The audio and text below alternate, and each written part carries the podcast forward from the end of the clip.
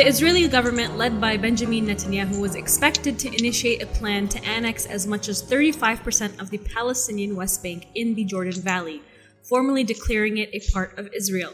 The plan is part of a series of policies put forward in President Trump and his son in law, Jared Kushner's so called deal of the century.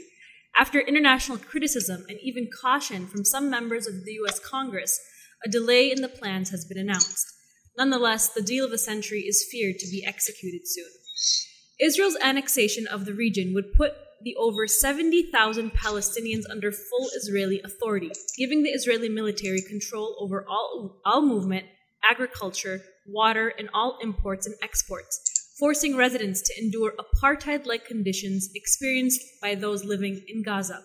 The plan would also cut out a part of the West Bank, allowing Israel to encircle the region militarily and control all Palestinian access to the outside world, similar to how the apartheid state already does with Gaza. Not only does Trump's so called deal of the century hand de facto control to the Israeli military over all Palestinian movement, it opens up the door to over 100,000 illegal, Jewish only settlements on indigenous Palestinian land and prevents the 2 million Palestinian refugees who have the legal grounds to return to their land from ever doing so. The United Nations High Commissioner on Human Rights, Michelle Bachelet, declared Israel's annexation plans illegal and disastrous. This is territorial conquest as defined by the United Nations Charter and illegal under international law. Now, despite international opposition, Israel enjoys full support from the United States, the world's only superpower, and plans to complete the annexation before Trump's re-election run in November. Now, joining me today to discuss the plan, its consequences, and its implications for the region as a whole are Dr. Ramzy Baroud, Robert Inlakesh, and Miko Peled. Dr. Ramzy is an internationally acclaimed Palestinian American journalist and the author of five books on the region the latest of which is These Chains Will Be Broken Palestinian Stories of Struggles and Defiance in Israeli Prisons. Robert is a journalist, writer, and political analyst who has lived in and reported from the occupied Palestinian West Bank. His latest documentary film, Steel of the Century, Steal of the Century, excuse me, Trump's Palestine-Israel catastrophe, premiered in June and can be seen for free on YouTube.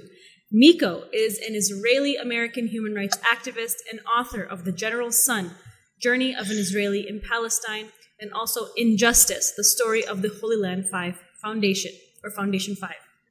Gentlemen, thank you so much for joining me today.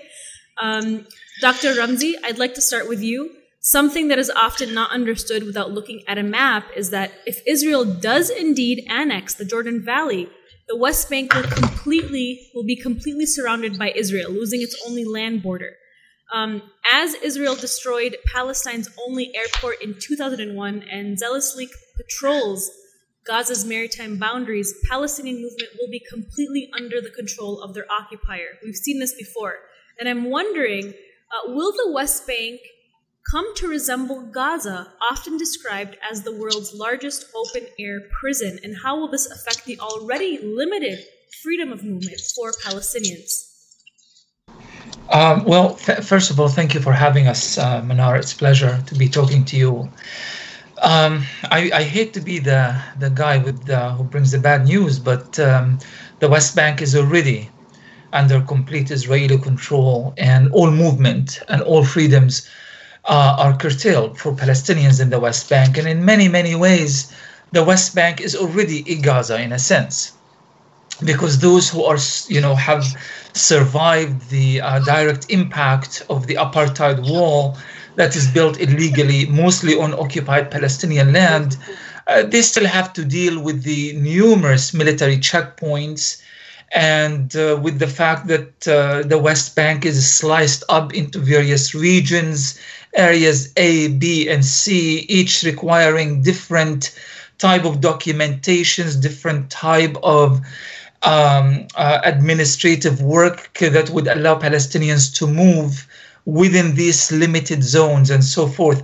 So, so Israel already has discovered. In fact, uh, there are areas in the West Bank called firing zone, and, and this is something that I've been, you know, kind of attempting to research in, in recent months These are Palestinians who are completely cut off from anybody and everybody, and they have don't even have um, any sort of of um, uh, a community, a surrounding community in which they can communicate with and create kind of uh, survive within these small Bantustans. We are talking about communities that, in order for them to see a doctor, an ambulance would have to acquire permission from the Israeli military to do so. So, as far as the freedoms that already exist in the West Bank, um, that that is a done deal. There is no freedom whatsoever. So, why is annexation important and, and we need to talk about it. And how, it is and, important. And how, and how, will it make it even worse?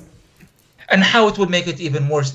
Um, I think um, in, in you know I am I am not personally as someone who have you know you know believe that has a, a good command over the history of the of the region and and and you know familiar with the kind of the apartheid within apartheid that exists in the West Bank. I am not in terrible shock that this is going to happen, and I, I do not believe that is going to have tremendous impact on the lives of Palestinians on the ground.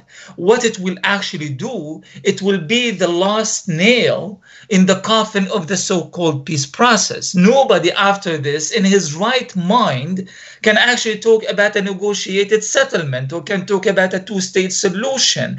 It's over. In fact, it's been over for many years what we need to talk about how will it really affect the palestinian farmer in the jordan valley who hasn't been able to reach his land for decades anyway? Because the vast majority of the jordan valley not only is occupied by israel but it's largely turned either to a closed military zone to a firing zone or to is being used and utilized and exploited by the illegal militant jewish settlers. So in in in, in many ways the average Muhammad and Abdullah and Fatima of the Jordan Valley are not going to wake up in the morning, you know, the day after annexation and say, my goodness, our life is now, you know, has completely changed. It, it really wouldn't make that much change. And just one final thing I'd like to say Israel annexed uh, occupied Palestinian East Jerusalem in 1980. And it also occupied, uh, uh, annexed, officially annexed the Golan Heights, the, the Syrian Golan Heights in 1981. Um, did that change the status of, of Jerusalem under international law? Did that alter the relationship that we have towards Jerusalem or Syrians and Arabs have towards the Golan Heights? It didn't. It only altered something in the mindset of the Israelis. They thought it's over. This is ours for you know for eternity but it did not alter the nature of our struggle and how we perceive, and not just how we as Palestinians, how international law perceive these illegally acquired and illegally occupied territories. And you know, there's a lot of opposition towards this annexation plan and the deal of the century. While many Arab and European governments have rhetorically opposed the Trump and Netanyahu annexation plan, can we actually expect to see any concrete action um, taken in opposition to the move, or is their opposition merely symbolic? And this is a follow up question for you, Dr. Ramzy. Right. So that's these are two very important issues that we need to be looking at at the moment, and we need to study very, very carefully, because these are not the same Arab nations that have existed, say, in the 50s and 60s. We are talking about uh, an almost a complete paradigm shift that happened after the so-called Arab Spring in the Middle East, where you have governments that uh, are just barely attempting to survive, sovereign countries that turned either to uh, pariah states or turned into, you know, their countries like Libya turned into this state of chaos. The last thing in the mind of Libyans right now is to free Palestine. And I don't blame them, frankly. I appreciate what the Yemenis are doing, that even despite of the starvation and the war and the cholera and all of this, they still go out in their millions and protest for Palestine. But you can't really turn that into anything politically, like a political political capital that can be of benefit to the Palestinians. Then you have the normalizing Arabs the Saudis, the Emiratis, the Bahrainis, let's extend the the the, the uh, Omanis, the, the Egyptians, and so forth. And in many ways, they are actually on board. I mean, they don't declare it openly, but we know from many documents and and leaks that have been coming out that they are really they do not oppose this. They are because they see this as part of the deal of the century, and they have already not only signed on the so-called deal of the century, they actually celebrated it uh, in the economic forum that they held in Bahrain last year. So they, they actually want this to happen. So forget about what they say in, in their official media. This is just you know nonsensical. What really matters is that the practical political positions that they have taken. So Palestine right now, or the Palestinian political decision, is operating with uh, kind of in a vacuum where you don't have this solid, strong Arab support that even when it was strong and solid back in the day, it still was not effective enough to make a change. Now imagine it's happening now in the age of normalization with Israel. The second factor that you raise is that of the Europeans and the European Union. Now, okay, fine.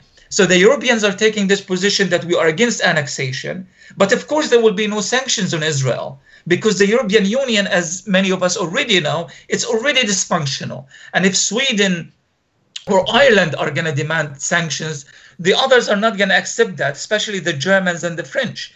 So it so what are the Europeans asking for at the moment? They are saying we are opposed to annexation, but please take us back to the status quo of perpetual occupation. I mean, that can't be a moral or a legal position either. So this is really the biggest challenge that Palestinians are facing is that the ball is constantly in the field of the Israelis and the Americans. They come up with all these crazy plans. They are trying their very best to undermine every Palestinian effort, to undercut every Palestinian demands, while the Palestinians, on the other hand, don't have any solid and practical support coming from their support, supposed allies and friends, whether in the Middle East or in Europe. Right, and I think it's very important to look at this through an imperial um, territorial conquest perspective. I mean, if the Arab states um, are on board, there has to be some sort of economic benefit to them as they work very closely hand in hand with the United States and with the European Union. Because I can't imagine if a country like, you know, Yemen or Iran or so called countries that are in the crosshairs of the United States, like Venezuela or Cuba or even Russia, if they were to behave in the way Israel does, um, you know, sanctions would be slapped on that on those countries immediately. Yet Israel is acting with, you know, with no consequences whatsoever. In fact, it's being applauded in the background and supported in the background um, by these Western powers and these Arab countries who are obviously uh, ruled by um, you know dic- you know very corrupt dictators. And so I, I want to talk about the you know the impetus of you know Israel wanting to occupy this very specific region within the Jordan Valley. And Ramzy, Dr. Ramzy, you mentioned that.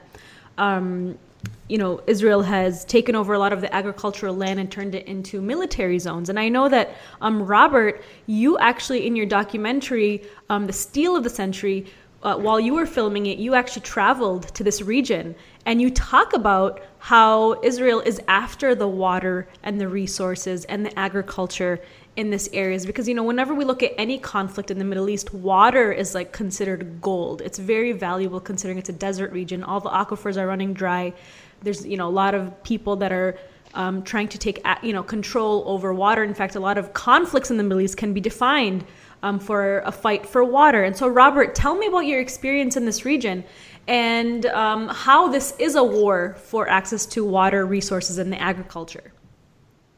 Well, of course, this is part of it. Um, as Ramzy just uh, outlined, uh, 85% of the Jordan Valley itself, which constitutes 30% of the West Bank, is completely closed to Palestinians. So it's a closed military zone um, and different firing zones that they have. Um, it's defined as different things, but ultimately it's 85% of it is completely closed. Also, what we have to know is this land in the Jordan Valley is the most fertile land. Um, and so, for a future potential Palestinian state, uh, this was to be where the, uh, of course, uh, the agricultural uh, uh, projects were to be.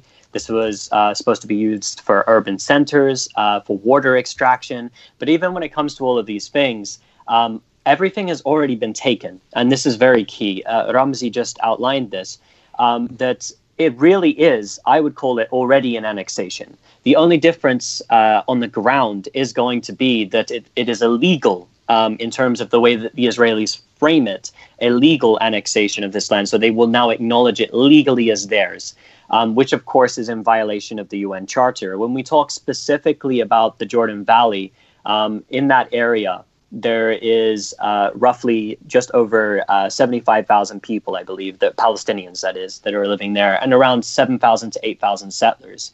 Um, the majority of the Palestinians are situated in uh, Jericho, uh, which is de facto under Palestinian uh, authority control. However, the Israelis can go in whenever they like and do whatever they please. But for those communities outside of that area, which is in Area C of the West Bank, which is under full Israeli control, those communities will either be uprooted uh, or, well, we've already heard from Israel that they won't be given Israeli citizenship. So, what will happen with them um, is still, we, we don't really know. Um, in terms of the water as well, this is another key thing. Israel controls all of the water. The Palestinians don't have the right to dill, uh, dig, uh, dig, sorry, um, and drill deep enough to get to any real uh, water for themselves. Um, they don't have the right to do that, and the Palestinian Authority has attempted to do that time and time again, but they can't get the uh, permits to be able to do it. Um, and also, we had to take into consideration that for a long time now, the Jordan Val- uh, Jordan River, sorry, has been diverted. Um, and so they diverted the water uh, supply itself. Um, and so they've dried up many regions. And on top of this, uh, when we talk about water, we have to look at the Gaza Strip, where it's extremely important um, because 97% of the water in Gaza is unfit for human cons- uh, consumption at this time. That aquifer there has been completely dried up. And uh, because of the drilling, there's been seawater intrusion, which has an irreversible effect on it um, and means that the people of Gaza don't have access to that. And then we also have to consider that within the Gaza Strip itself, and also there's this in the West Bank with many communities, they, uh, there's around roughly uh, 400,000 people, I believe, who don't have a direct supply uh, of water a direct uh, supply line of water. And so, in a population of 2 million, that's huge. And we have to consider this is a population, half of which are children under the age of 18. Um, so it's a huge issue here. And to link it back to the Jordan Valley and this project overall, I would say that an annexation is something which is intended to be permanent. An occupation is something that, that is supposed to end. And what we have seen from the Israelis, what they have proven time and time again, um, and this has been happening all uh, during the period uh, since the Oslo Accords were signed in 1993. They have never recognized a Palestinian state on that land. Um, they have never had the intention to properly recognize it. They have continued to bu- build their settlements. And so, from everything we can see signaled from the Israeli side and the fact that they deny the Palestinians really their right to exist there, um, and they denied the, the, uh, the Palestinians um, recognition of a Palestinian state, we can say that it has already been an annexation. They own everything, they control everything, they will continue to do that. Um, and so, what is happening now is we're just seeing that recognition. It's funny that we talked about the Europeans um, and, and their stance on this, that uh, they say that they're against annexation, but they're not against annexation. Right. In fact, they've been behind this the whole time. Um, they've done nothing against Israeli settlement expansion. They've done nothing about the Israeli violations in the West Bank and Gaza Strip. Um, and they continue to, uh, of course, uh, put funding into this. And so, uh, not only through um, the Israelis, but also f- uh, funding into the Palestinian Authority as well, in order to try and uh, have a form of blackmail in order to keep the Palestinian Authority quiet um, and and doing what they're doing. Um, now we've seen that the Palestinian Authority has torn up security coordination and uh, the uh, agreements since Oslo, um, and so that's stopping. But in, up until this time, Israel was op- uh, operating its the first ever uh, cost-free occupation because the Palestinian Authority would do all the dirty work for Israel. Israel would get to control of the territory and move the settlers in, and the Palestinian Authority would get money for uh, to essentially do the security coordination in the largest uh, city uh, populated city city areas like Ramallah, like Khalil, um, and like uh, Nablus. I want to talk to Miko about um, the illegal Jewish only settlements in the West Bank, um, Jordan, Jordan Valley region. Um, Robert, you mentioned there are about 10, maybe, you know, up to 10,000 illegal Jewish settlements, and I'm reading that the new plan could open the door for over 100,000 illegal Jewish settlements. Um, what's going to happen under this new annexation plan, and where are these settlers coming from, Miko? Uh, well, um, this is really the key issue here. Um, the whole annexation, or as Israel describes it, the uh, uh, Israeli sovereignty, you know, ha- placing Israeli so- the, all this region under Israeli sovereignty, is about the settlers. Um, right. In terms of Israeli, the way Israelis see the Jordan River Valley, it's not really considered occupied territory, and the settlements and the settlers there are not considered considered like the settlers in in El Khalil or, or some of the other places. You know, it's a different, it's a different, slightly different population. So what this means is that now, for them to expand, for them to build, for them to do all the things they need to do in order to grow and thrive, they will be this will become a uh, it'll just become a, a, local uh, council issue. Until now because this is occupied and it's really controlled mostly by the military this has to go through the ministry of defense it has to go through the prime minister and so forth and it's a bigger deal and it's much harder for them to expand and much harder for them to grow and much harder for them to do what they want to do and so you've got all these areas that they've been dying to take over and they couldn't because of all the complications once Israeli sovereignty has been applied to this area, they become just like Israelis in any other part of the country, where they can do whatever whatever they want, basically. Um, and in terms of the Palestinians, you know, it's true. There, there's no way they're going to. The Israeli officials have already said they're never going to get Israeli citizenship. They can. They will probably. It's more, more than likely they will be herded into some herded somewhere or another uh, and we've seen what happened in Negev, for example, where Israel took you know hundreds of thousands of Bedouin and, and stuck them all in one in one area in one region, denied them water, denies them electricity, denies them rights, basically, and they just sit there while Israel uses all the fertile land. And this is really is what it's about. It's about access to the fertile land. It's about denying Palestinians access to the Jordan River Valley and to the Jordan River, enclosing the Palestinian Authority from all directions so that they don't have access to any other, you know, they don't have an international border with anybody else. Uh, but really, it's Netanyahu's internal politics wanting to show the settlers and the settler movement and the right bloc, which is really the most popular, the most not popular, but the most powerful political uh, group in the Israeli political spectrum, um, that he's their man, that he's their guy, and uh, this will allow them to live freer, to feel like they're just like a part of Israel, that they've been you know, they've been allowed into this club, and whether they live in what they call Judea and Samaria, or whether they live in the Jordan River Valley, or whether they live in Haifa, for example, or anywhere else, or in the Jalil, they are just like all other Israelis. And this is really what it's about. Once Israeli law is um, applied there, once Israeli sovereignty is applied there, their life changes and uh, their ability to expand and so forth um, it be- becomes much, much easier. So that's really what this is all about. Right. And as an Israeli, you know, you served in the military and you became very outspoken against Zionism. You've seen it firsthand how the Old Testament and religious, you know, religion um, is used to further, um, you know, Israel's goals and to demonize and dehumanize Palestinians and to justify land theft um, and resource theft. Um, Miko, um, talk to me about Trump's evangelical Christian base who want to usher in the return of Jesus. I mean, how is Trump and Netanyahu, how are they both pandering to these people? And then we'll talk about how he's pandering to um, the settlers. Well, he, uh, you know, he gave a speech uh, at the, the, Christians United for Israel. They had their conference, right. you know, online recently. And in his speech, he, he talks about the uh, Israeli sovereignty issue. He didn't call it annexation and he talks about how you know he mentioned all these places that are mentioned in the Bible where Joseph did this and Abraham did that and so forth, and uh, and how this is part of Jewish heritage, but it's also part of Christian heritage. And now that Israel will be able to protect these areas, so that Christian heritage and Jewish heritage are going to be protected under the you know under the uh, under the the great protection, the gracious, the, the, the you know, the gracious uh, uh, willingness of the of the state of Israel. This is how he portrays it, and so this is how he describes it. Um, and he's creating this artificial union, of course, between Zionism and the and and the Christian evangelicals who who who try to take the Old Testament and turn it into a history book.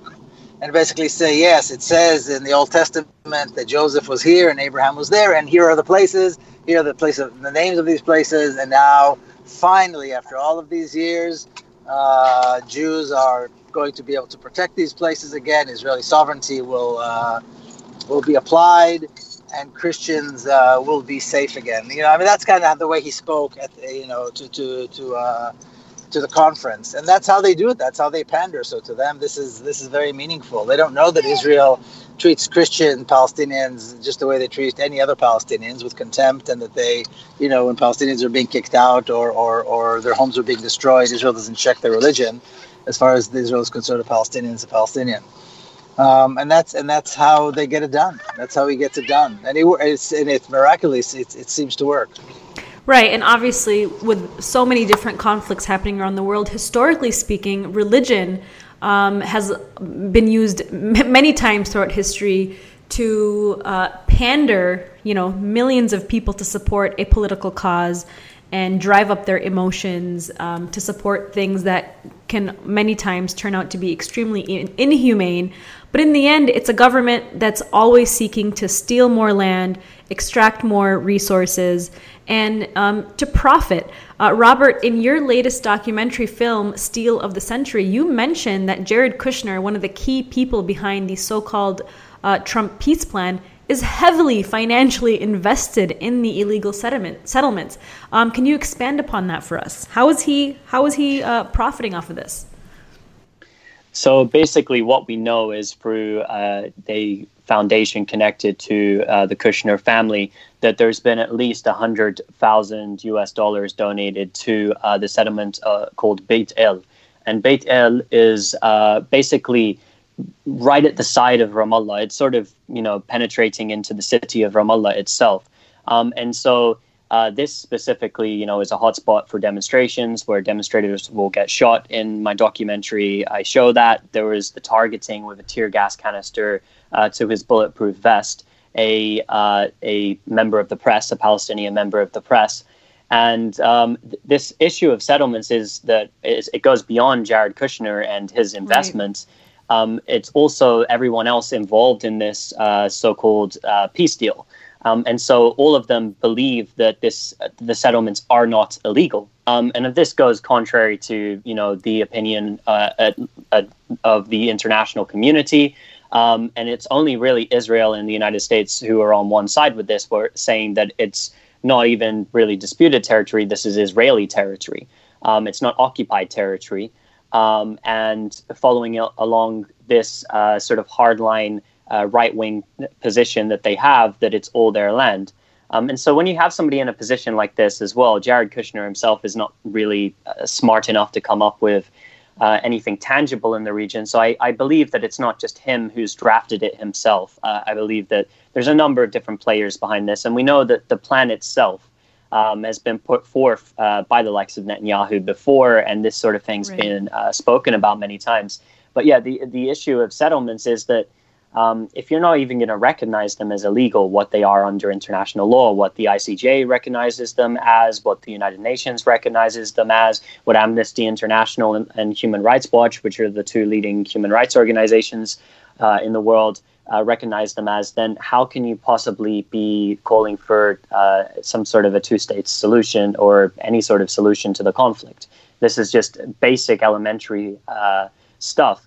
And, and when it comes to this, of course, the settlements are tied into what's known as the final status issues. They were originally five, then we would then uh, sort of isolated down to four. Um, and uh, they include uh, East Jerusalem, the status of Jerusalem, the refugee problem, the settlements, and borders and water was the fifth, uh, which was included into borders. Um, and when it came down to the ICJ's decision, uh, the International Court of Justice, which is the highest uh, uh court in, in the world, um, 14 out of 15 judges uh, ruled that on all of these issues, other than they didn't focus on the refugees, all of these issues, these final status issues, were uncontroversially uh, on the side of the Palestinian argument. The settlements are illegal. Uh, the the wall itself is illegal. Uh, Israel and the way that it's uh, trying to establish its borders is illegal.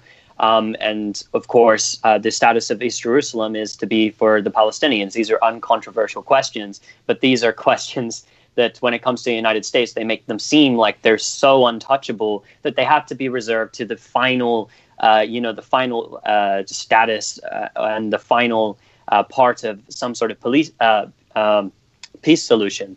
Um, when this is just not the case.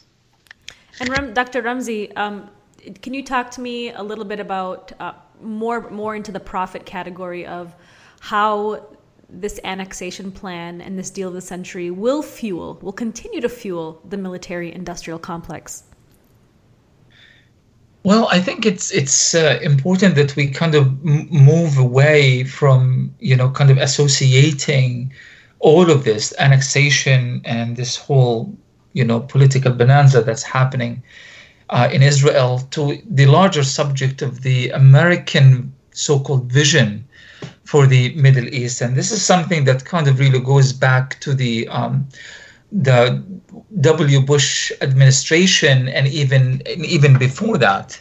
You know, this whole idea that we need to come up with something that is a greater vision for the Middle East where we um, tailor the Middle East to fit our own agenda, our own imperialist agenda. Of course, they won't term it that way, but that's the truth of it. And how Israel can can be part of that vision. You see, yeah. Um, the you know uh, we remember Richard Perle, the the the notorious uh, what what what was the name that uh, they used for him, the Prince of Darkness, I believe. Um, remember the, the he came up with this vision that he gave to Netanyahu at the time. We are talking about mid late uh, 90s, where he envisioned uh, an American intervention in the Middle East, where Damascus, rolling back Damascus, uh, overthrowing the Saddam Hussein regime in Iraq, and restructuring the Middle East to fit an American vision, an American military vision. And that's where the massive amount of profits comes in. And during this time, Israel also will be allowed, will be given this free range to do whatever it pleases to do to Palestinians, to in Lebanon, and so forth. It kind of sounds well, like what's happened, right?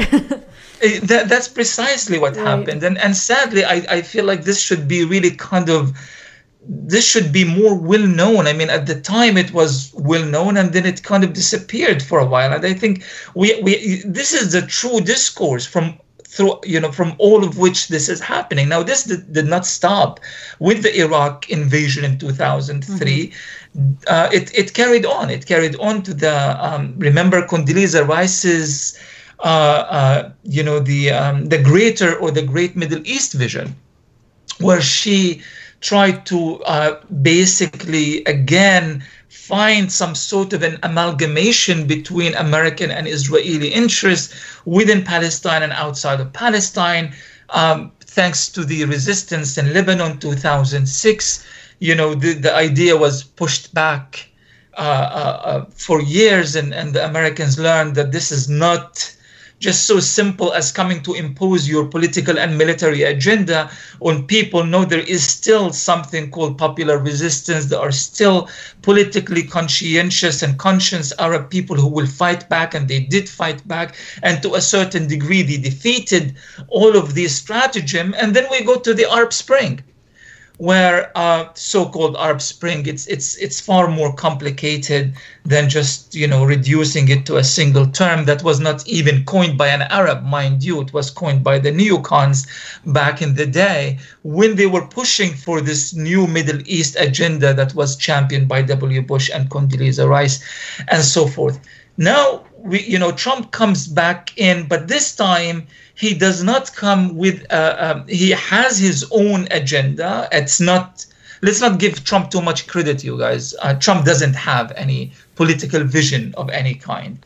This is something that is championed largely by uh, israel's firsters in the in the american administration the likes of david friedman jason uh, greenblatt if we remember him uh, jared kushner and others and this time, this is not about any negotiated anything. This is about imposing an American so called vision on the rest of the Middle East. The Palestinians are not even involved in this negotiated process. This is something that will take place between the Americans and the Israelis with the help of their you know, uh, uh, allies in the region, in the in the Arab Gulf, and so forth. The Palestinians are not even to be consulted. I mean, we are going back to the dates uh, of the of the British mandate over Palestine. Palestinians don't even exist. They are not even part of this discussion. And indeed, when they went to Bahrain, absolutely, absolutely, completely. And I think this is the real devastation here is that after all of these years of the Palestinians reinserting themselves as a major and important player in their own fate, as should should have always been the case, starting with the late 1960s with Yasser Arafat taking charge of the PLO, pushing a nationalist Palestinian agenda all the way until Madrid in 1990 and 91 when the Palestinians tried to have their own delegation to represent themselves and the Israelis said no who are you? We don't even recognize you. You are not even a people. You need to go through the Jordanians. And the Jordanians said no. And finally, the Palestinians managed to represent and speak for themselves. So this was quite an, an, an, accomplishment considering everything. And now Trump, Kushner, Friedman, Greenblatt, and all the rest are pushing us completely out. Palestinians don't matter. They are not even part of the conversation anymore. And this is really where it becomes very dangerous. The Americans come with their Middle East peace plan a few months ago, so called peace plan, the so called deal of the century. And the Israelis are now wanting to turn this plan into, they want to start taking the first moves. Um, and now they are testing it with this idea of annexations, hoping that this is going to become the new status quo, the new reality. The Arabs will have to live with it the same way they lived with so much more in the past. And the Palestinians eventually become irrelevant, marginal, and they are not part of the conversation anymore. So, what worries me a great deal about annexation is not annexation itself because as i said earlier israel has this very bizarre definition of what's legal and what's illegal. When they talk about illegal settlements in israel they are referring to settlements that have or uh, or, or outposts that have been established without the uh, uh, um, the support of the israeli government and the backing of the military. When we talk about illegal settlements um, the international community and international law refers to any any outpost, any settlements, no matter how big or small, that was built on occupied land, land that was occupied after June 1967. So when Israel says annexations or no annexations, Israel has its own definition of what's legal and what's not legal. And we are not beholden to this definition. And we are not under no moral or legal, you know, uh, um, uh, obligations to accept it. But what worries me so much is will this becomes a new status quo in which we find the Palestinians given one out of two choices, the likes of Mahmoud Abbas, one out of two choices. It's either you maintain a certain certain leverage and and and, and few perks and some money and agree to tag along, but not as the center and the core of this political discourse. You are just one party out of many, or we are going to try to find a way to push the Palestinians completely out of, of the political paradigm and sort out this issue directly with the Saudis and the Emiratis and the Egyptians and of course the Israelis and everyone else. And, and I think this is really the, the heart of the matter at this moment. It really is. I mean, Palestinians are completely excluded, they're silenced, they're dehumanized, they're as if they don't even exist. I mean, that's how they're treated. And when they're not brought to the negotiation table and they're basically given ultimatums, um, you know, it's nothing is going to work in their favor. Yet Palestinian resistance is so strong. You know, when I see images of Palestinian resistance, I see images of, you know, young people who are so passionate, who are so loud and outspoken, and especially around the world, and even in Gaza with their, you know, with their weekly marches. And just a couple of days ago, um, there was a day of rage um, with over 100,000 Palestinians who marched against the annexation plan. And so people are clearly, Palestinians especially, are not happy with this plan. They're willing to stand up and fight for it. But then we have the Palestinian Authority standing in the way. And I think that they're used so often, especially within corporate media and mainstream media and Western media, um, as like a weapon against Palestinians because, like you said, Dr. Ramzy, um, we have people like Mahmoud Abbas who will take the bait, you know, and he'll he'll do whatever um, Israel says, but he doesn't actually represent Palestinians.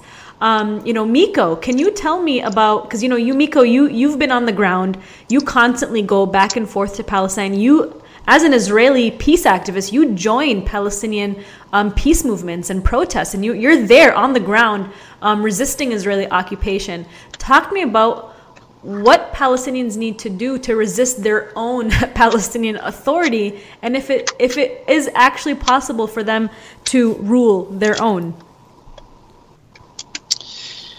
Well, I think Palestinians uh, are, are doing every uh, everything they can do, and I think they do. They're doing everything they should do. It's just that we need to step up. Um, the situation in which Palestinians exist, this this uh, this fragmentation that Israel created, uh, makes it very difficult to join forces. For example, if Palestinians in the Nakab want to join forces with Palestinians in Gaza, which is a natural alliance because so many of the people, the refugees in Gaza, are from the Nakab they can't do it because there's no way for them to to get together. You know, uh, if somebody even from Al Khalil wants to come to the Nakab, you know, these are alliances that would have been completely natural and normal, but they cannot happen because of the restrictions that Israel has placed.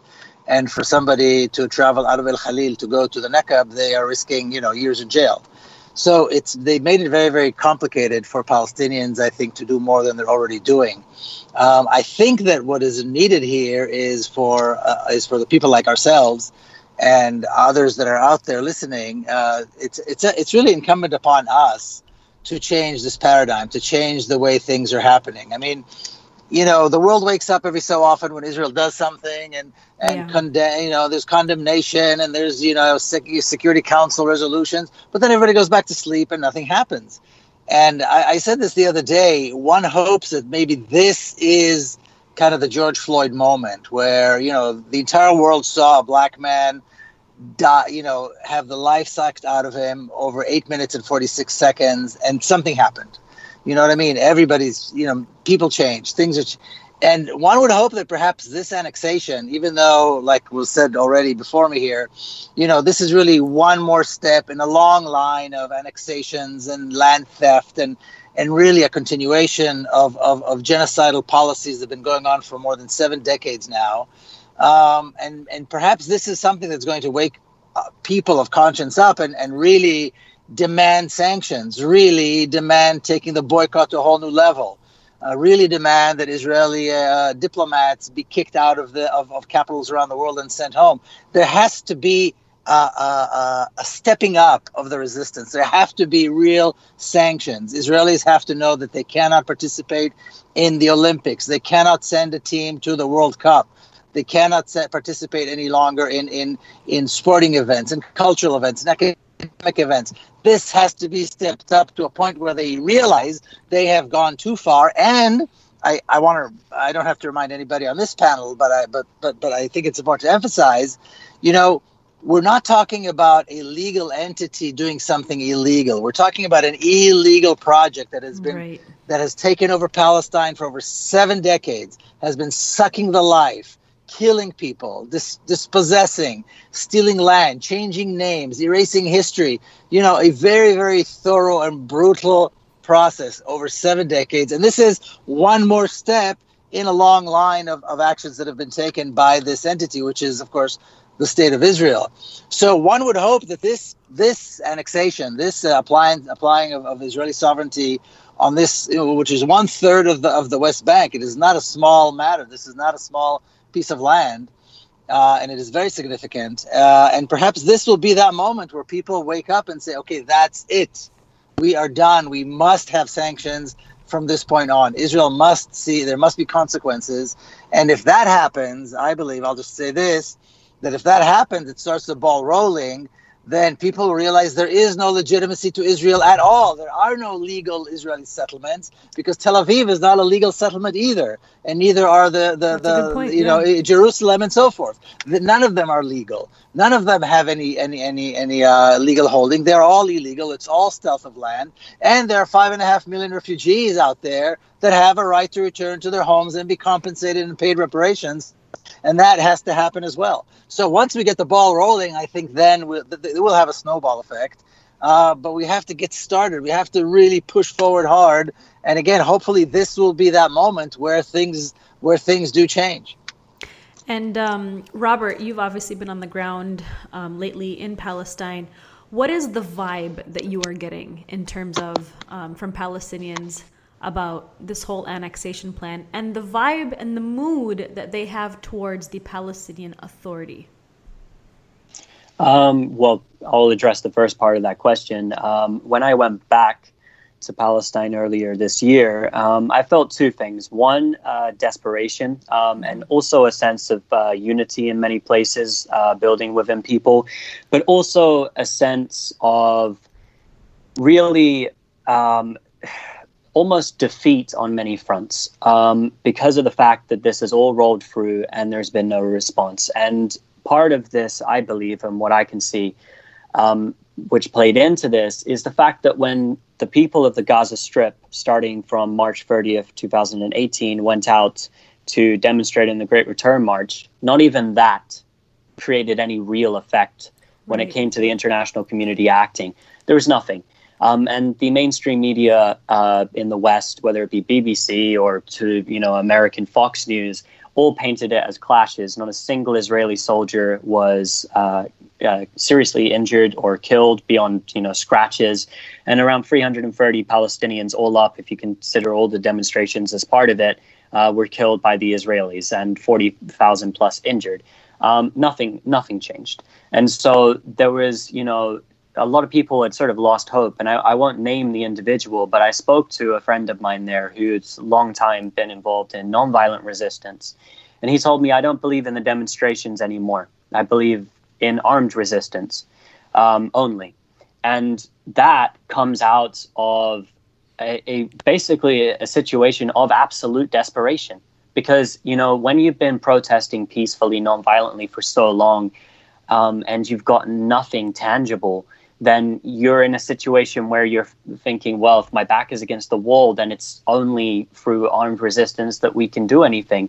Um, and it's a sad state of affairs that people feel that, you know, uh, nonviolence has largely not had the effect that they wanted it to. In some areas, there's been some small wins. Um, however, overall, there's not been. Um, to address the part about the Palestinian Authority, um, well, um, of course, you'd have to ask Palestinians specifically how they feel um, about the Palestinian Authority. But what I can say about the Palestinian Authority in of itself is that it was a creation of Israel. Israel saw that after the beginning of the first Intifada in 1987, that it had a real problem on its hands. And the problem on its hands was that this uprising had meant that the Israelis had to deploy roughly, at one point, it was around 300,000 Israeli troops into the West Bank and Gaza Strip.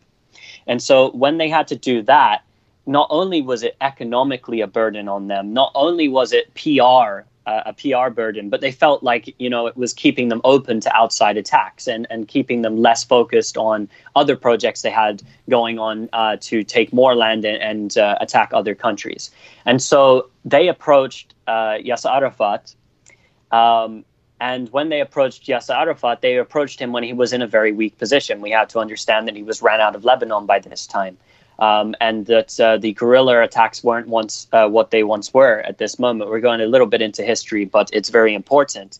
And so eventually, when they signed uh, the Oslo Accords, they'd signed the Oslo Accords with a party that was willing to make these sort of concessions um, who was in a weak sort of a position because their aim was to create a Palestinian authority inside of these territories to police that domestic situation which was going on there and to quell the uprisings. And so you will see the way that uh, the West Bank has been set up. Um, and of course, Gaza is not under uh, internal occupation, it's an external occupation now with a siege. Um, but in the West Bank, until this day, we see that the Palestinian Authority is in area in area A and then obviously area B as well that it has, uh, which is not the majority of the West Bank. Area C is uh, sixty uh, percent, and Israel controls it all completely um, under you know military rule. Um, but in those areas where the Palestinian Authority is, the, these are the major city cent- centers. So Ramallah, Al Khalil, Nablus, etc. And so these people are you know, subject to the Palestinian Authority arresting them, of course, policing the situation. And then what happened is, of course, the likes of the European Union, the United States, even Japan would come in and fund the Palestinian Authority. The Palestinian Authority would then collaborate, of course, with the Israelis in terms of sec- what they call security coordination. And so, this Palestinian Authority, this whole time since Oslo, um, after the signing of Oslo and, and, the Palestinian Authority being set up, has worked for the Israelis to right. basically create a situation where if the Palestinians want to come out, and Palestinians have told me this uh, themselves, you know, um, that if you want to come out and throw stones at anyone, you're not going to want to throw stones at a Palestinian Authority policeman who is, you know, just from a village who's taking a, a, a pay slip who wants to make some money for himself um, the same way that you're going to rise up against the Israeli occupation forces. So the Palestinian Authority are professionally trained torturers by uh, by Jordan um, and uh, their their forces. Um, I'm not saying that all of these uh, Palestinian Authority forces are bad by uh, uh, by any standard. Not all of them are. There's a lot of good people who sign up and and who are not uh, bad people at all. Um, but what they do on the ground is, uh, and what they've continued to do, is uphold Israeli occupation and make it cost free and stop that PR thing that Israel had. It still has the PR problem and make it so that Israel doesn't have to be so heavily deployed into these major population areas. And so that's why Israel approached them and that's why Israel set this up. It was never intended to create a Palestinian state. That's not what Oslo was about. That was not what creating the Palestinian Authority, which is supposed to be an interim government for a future potential Palestinian state. It wasn't about that. It was about expanding the land more. They they seized uh, the West Bank, Gaza Strip, East Jerusalem, uh, the Syrian Golan, the Sinai Peninsula in uh, 1967, and they wanted to hold on to much of this land. Of course, they annexed uh, in 1980 and 1981 East Jerusalem and uh, the Golan, um, and so it's an ongoing process. How can we take as much land as possible? How can we have to pay as little money as possible? How can we be seen as sort of quasi acceptable by the international community at times and get away with this stuff? Um, and so we're going to continue to see that, I believe, with the occupation, uh, with the annexation, which is coming. Um, I, I, believe that what they will attempt to do is they will take the major uh, settlement blocks because they play with numbers. They will say this is 5% of the West Bank when it's really not. Um, you know, behind the wall alone, um, that's already taking about 12% of the West Bank alone, just the areas behind the wall where a lot of the settlements and settlers are located. Um, they will take these settlement blocks um, and then perhaps later they might take the Jordan Valley as well. But Netanyahu is sort of sl- on a slow burner there. And you'll see that the, the, way that they'll pan this out is as slow as possible. Even if they have to have a conflict with Gaza in between, they will do that. And right. and this is the scary aspect. It's a slow burning process. They can't just do it the way they did it in 1948 um, and in 1967 uh, because it's not that sort of world. It's a slow process of taking all the land because they believe everything's theirs. It's it's there's no Palestinian land. There's no Palestinian people. They're you know they don't have legitimate rights. They're not legitimate people of the land.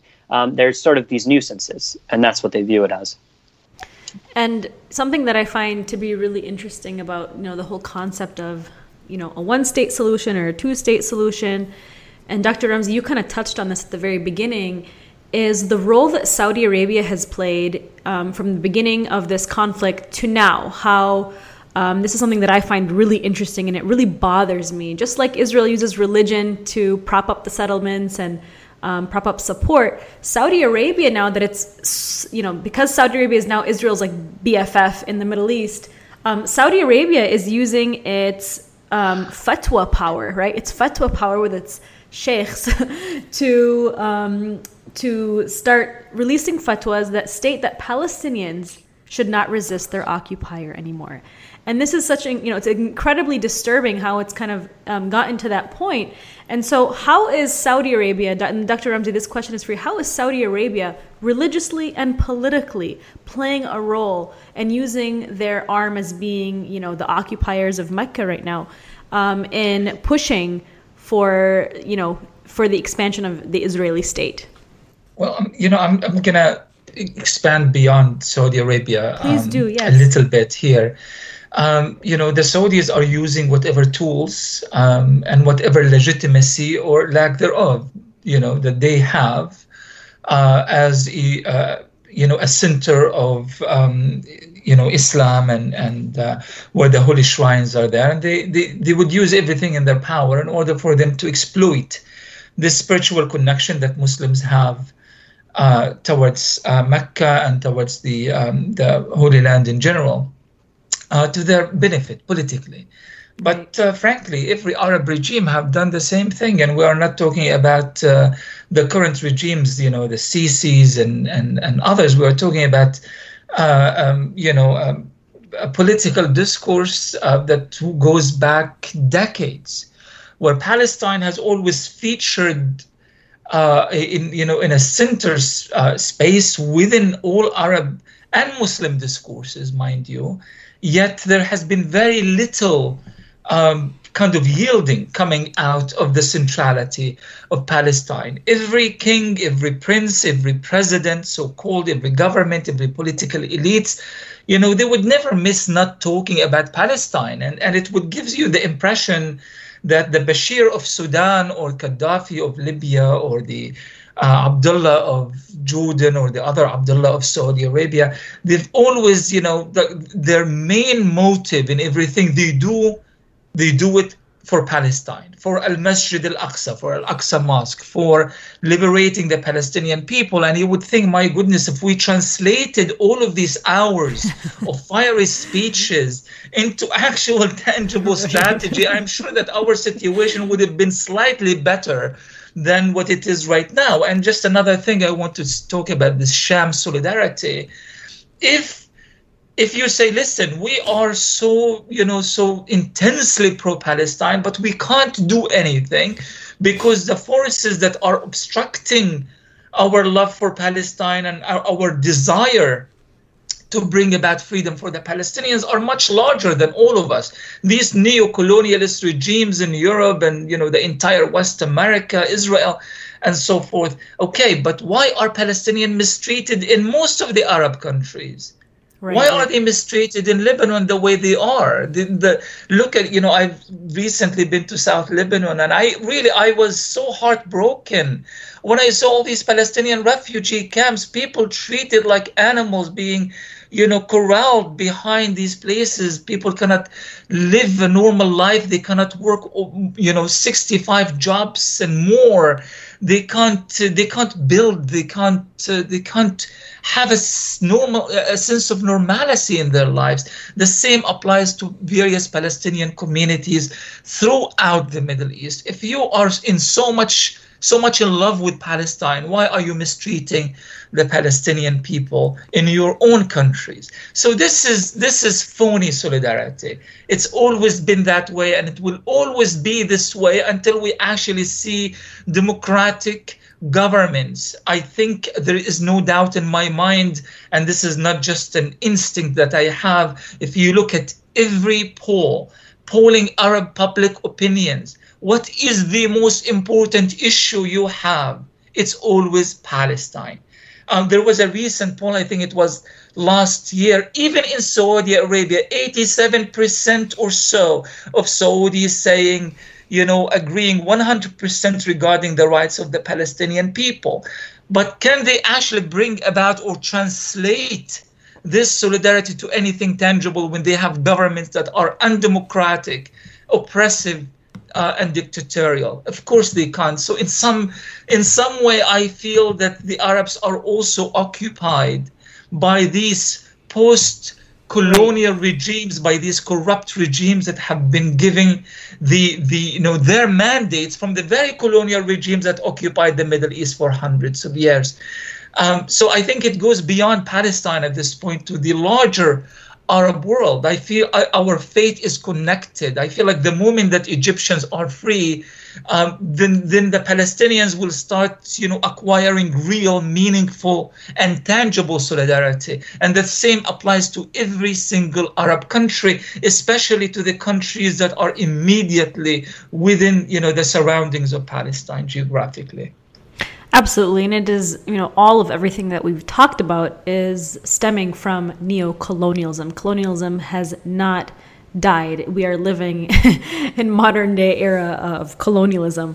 Um, Miko, you concluded in your most recent Mint Press News uh, article by stating that Only isolation, boycotts, sanctions, and divestment have the ability to stop the annexation and to save Palestine. Could you explain this and then also tell us about what your assessment is on the current BDS movement? Well, we know that the colonial powers don't just give up their privilege and their power because they wake up one morning feeling good. Um, the only way to get them to do this is to force them to do this. And the only way to force uh, a power like Israel is through sanctions. Um, all the condemnations in the world, all the Security Council resolutions on the world, all the protests in the world, all the articles in the books that we all write mean absolutely nothing, have absolutely no effect on Israel directly. They do have effect on in other ways, but not on that directly. Um, and I think the only the, what must be done immediately is a serious, serious effort to impose sanctions on the state of Israel. Absolute sanctions. The only thing that will stop Israel is to bring it to its knees. It's like in South Africa. You know, they didn't one day decide to undo a, stop apartheid because they felt good. They were on their knees, and um, and that's the only. I think that's that's the main tool that we have in our toolbox. That's what we need to do. We need to push. We need to demand that elected officials um, work on this. We need to demand that all officials across the board, governmental, non-governmental agencies, uh, get on board with sanctions, get on board with boycotting Israel. Israel must be isolated. This is the only way to get it to stop.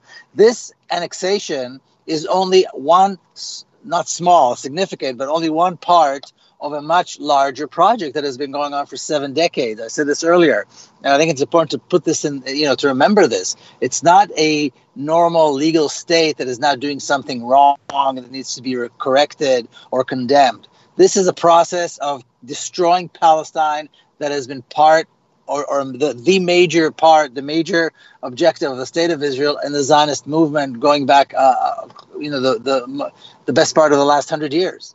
And this is one more part of that bigger project. And we need to see it in that context. They must be delegitimized. It must be sanctioned. There must be sanctions against the state of Israel. Israelis should not be allowed to participate in any cultural, sporting, academic event, political gatherings, nothing at all. I know this sounds absurd right now, especially when we see, you know, all, heads of state and, you know, lining up to, to greet Netanyahu and including, you know, the Gulf states and then and the, the love affair with Saudi Arabia and all of this.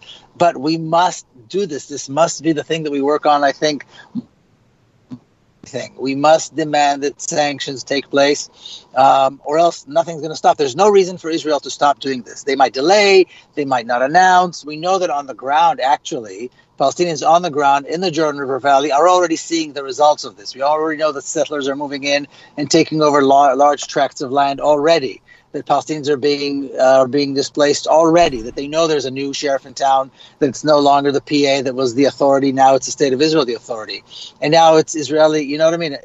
And in terms of Israeli thinking, that's it. It's been done. You know, it, this is a part of this is now officially sovereign part of the state of Israel. So the settlers there can feel much better about themselves, which, like I said, is a big part of why they're doing this.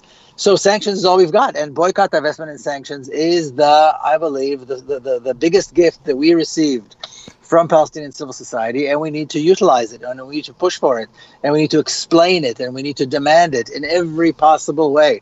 Every elected official needs to know that this is what is required right now. And if we do that, then we stand a chance. And I think I'm afraid that if we don't do that, you know, Ramzi talked about Al Aqsa and how all the Arab and Muslim leaders talks about their love for Al Aqsa and so forth. Well, if we don't act now, there's absolutely no doubt in my mind, and there really shouldn't be any doubt in anybody's mind because Israeli officials have been saying this, and even the American ambassador to Tel Aviv had his picture taken in yeah. front of in yeah. front of the holy sanctuary without Al Aqsa there. You know what I mean? This is their plan this larger, greater Jerusalem that starts in Ramallah and ends in Bethlehem and has Al Aqsa without Al Aqsa. It has the holy sanctuary without the golden dome, but this you know strange building that they want to build there, which they were going to call a temple. You know, they will not stop until they are forced to stop. And once Al Aqsa and the and and the dome and, and the golden dome are gone, they're gone. There's not going to be a reversal. You know what I mean? And if something doesn't happen that is that is absolutely um, you know, out of our comfort zone and and and and earth shattering, they will never stop. Right, and I think that's why the boycott, sanctions, and divestment movement has been attacked and targeted by legislation here in the United States of course. to make it illegal to. Of, of to course, of course, you're, you're, of course. There's a problem right. here. Right. They see it as a huge, um, you know, problem it's for Israel. A huge so threat, powerful. of course. Exactly, yeah. It has the potential. It has enormous, enormous potential. Because once the legitimacy is cracked, once people realize that this legitimacy that is given to the state of Israel is not real, then it's a it's a, it's a, it's a snowball effect, and it's going to be very. I think it's going to be a very good snowball effect for people who care for justice. Right, and for human rights, absolutely. Yeah. Well, Miko, Ramzi, Dr. Ramzi, and Robert, thank you all, gentlemen, for joining me today. I learned so much from all of you, and I hope that our listeners did as well. Thank you so much. Always a pleasure. Thank you. Thank you, guys. Thank you for having us. Thank you. Thank you, everyone. Of course. Bye-bye. So this program Thank is so 100% listener supported. You can join the hundreds of financial sponsors who make this show possible by becoming a mem- member on our Patreon page. We'll see you all next week.